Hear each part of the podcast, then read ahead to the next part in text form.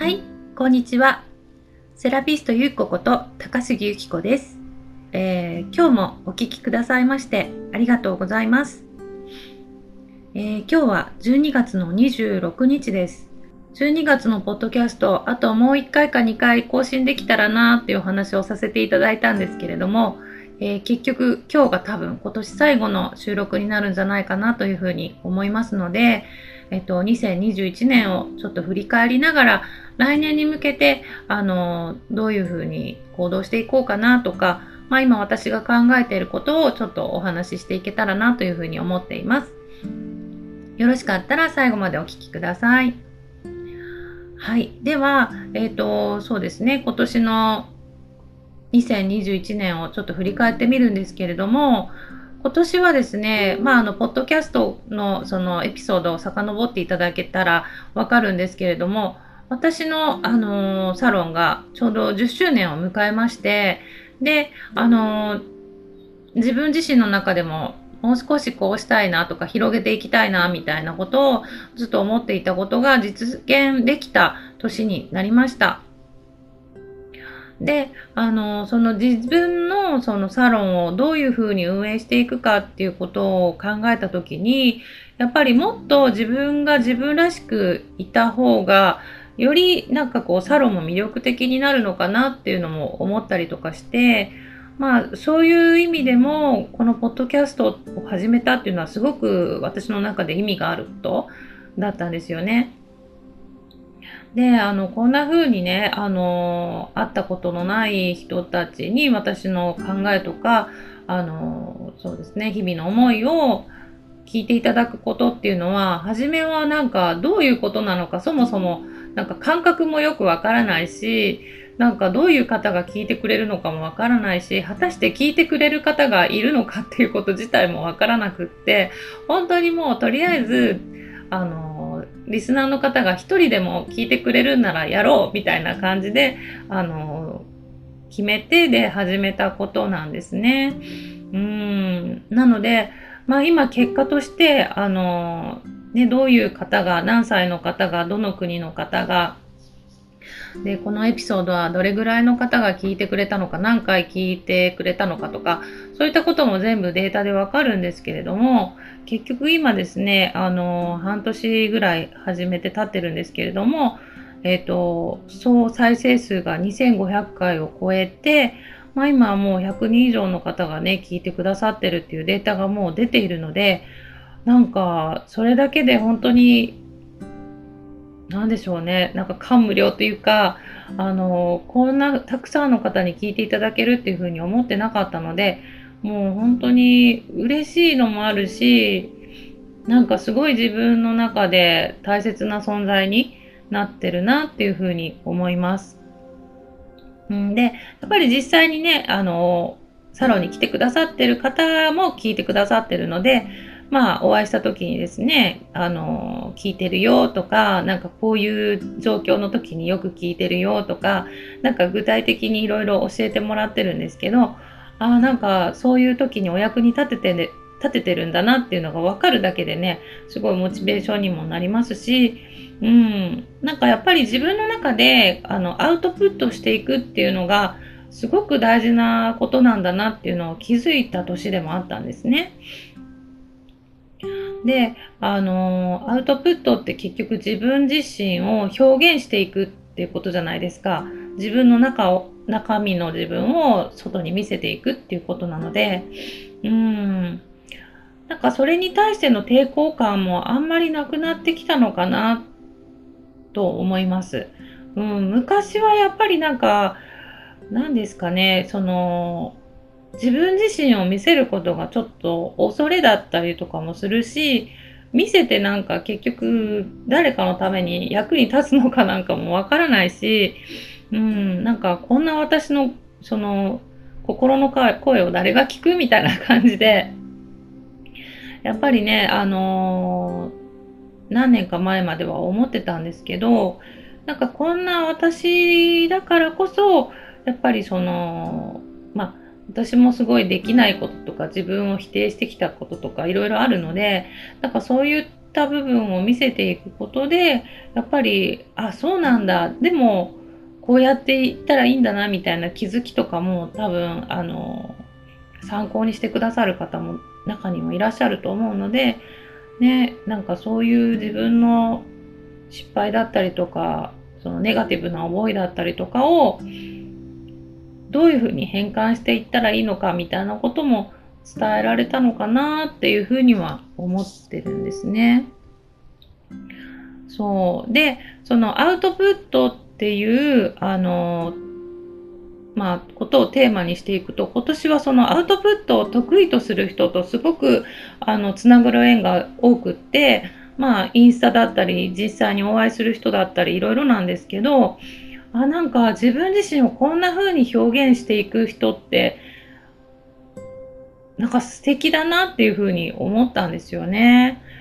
なんか本当に等身大の自分、今の自分はこうですみたいなのを堂々と言えるってすごい素敵だなって思って、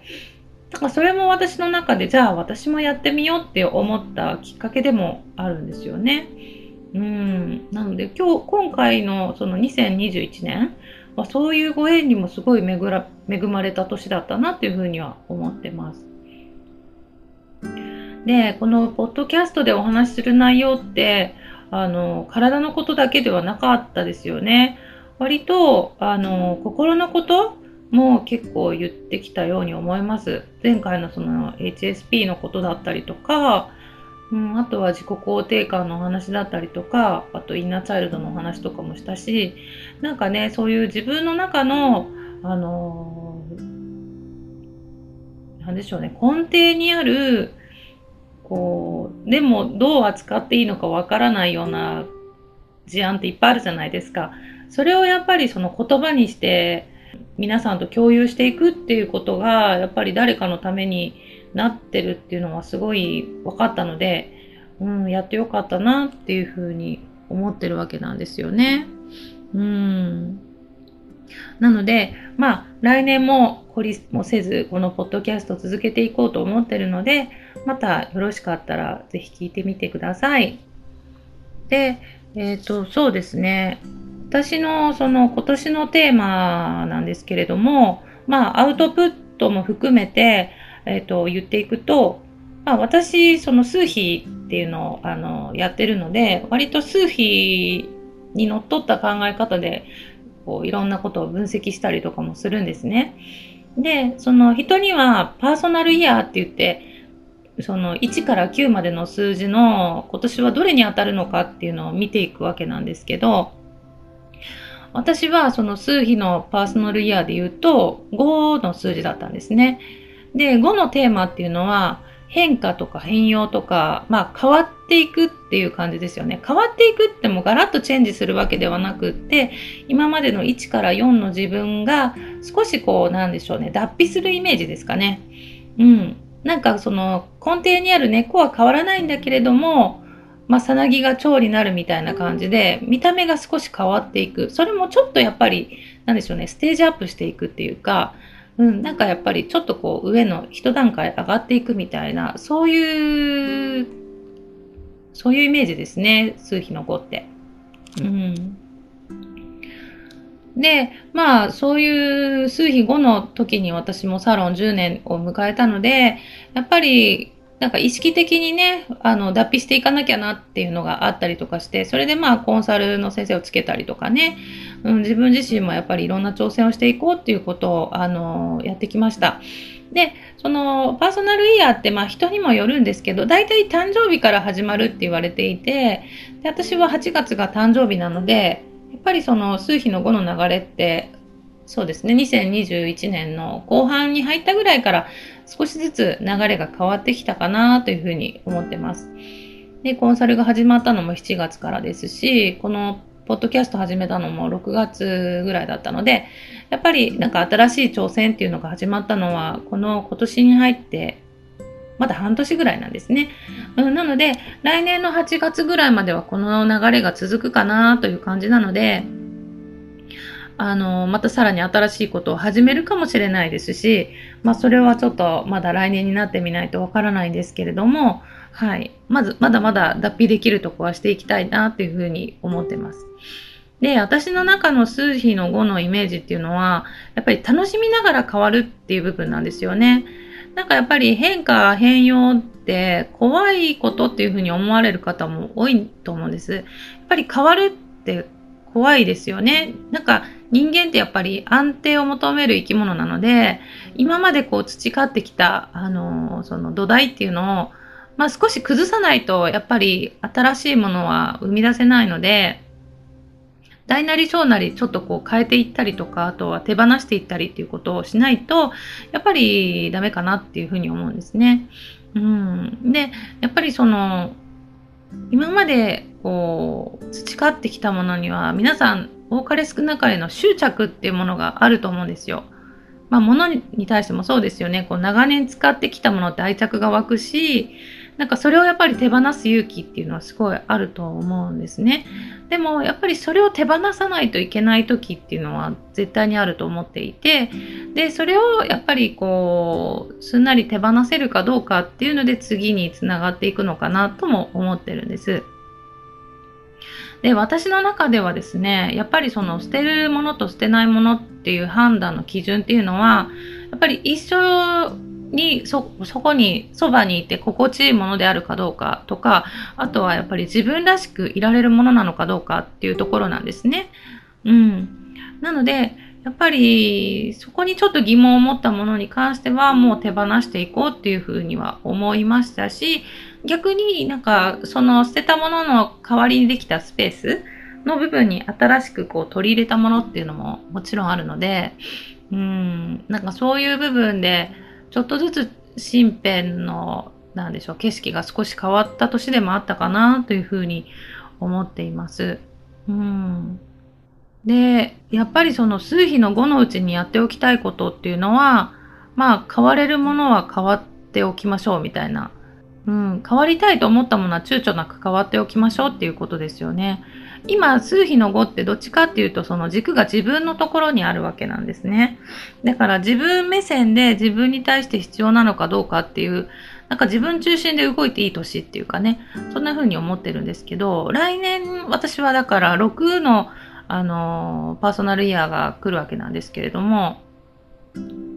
その6っていうのはどちらかっていうと、あの、愛とか責任とか、なんかそういうテーマに変わってくるので、そうなると、やっぱり自分軸ではいられなくなってくる。例えば家族だったり、他の大切な人だったりが、あの、幸せになるように自分が動いていくっていう、そういう年になっていくので、どうしてもその自分中心ではいられなくはなってくるんですね。なので、今の5のうちにもうできることはやっていこうっていう、そういう感じです。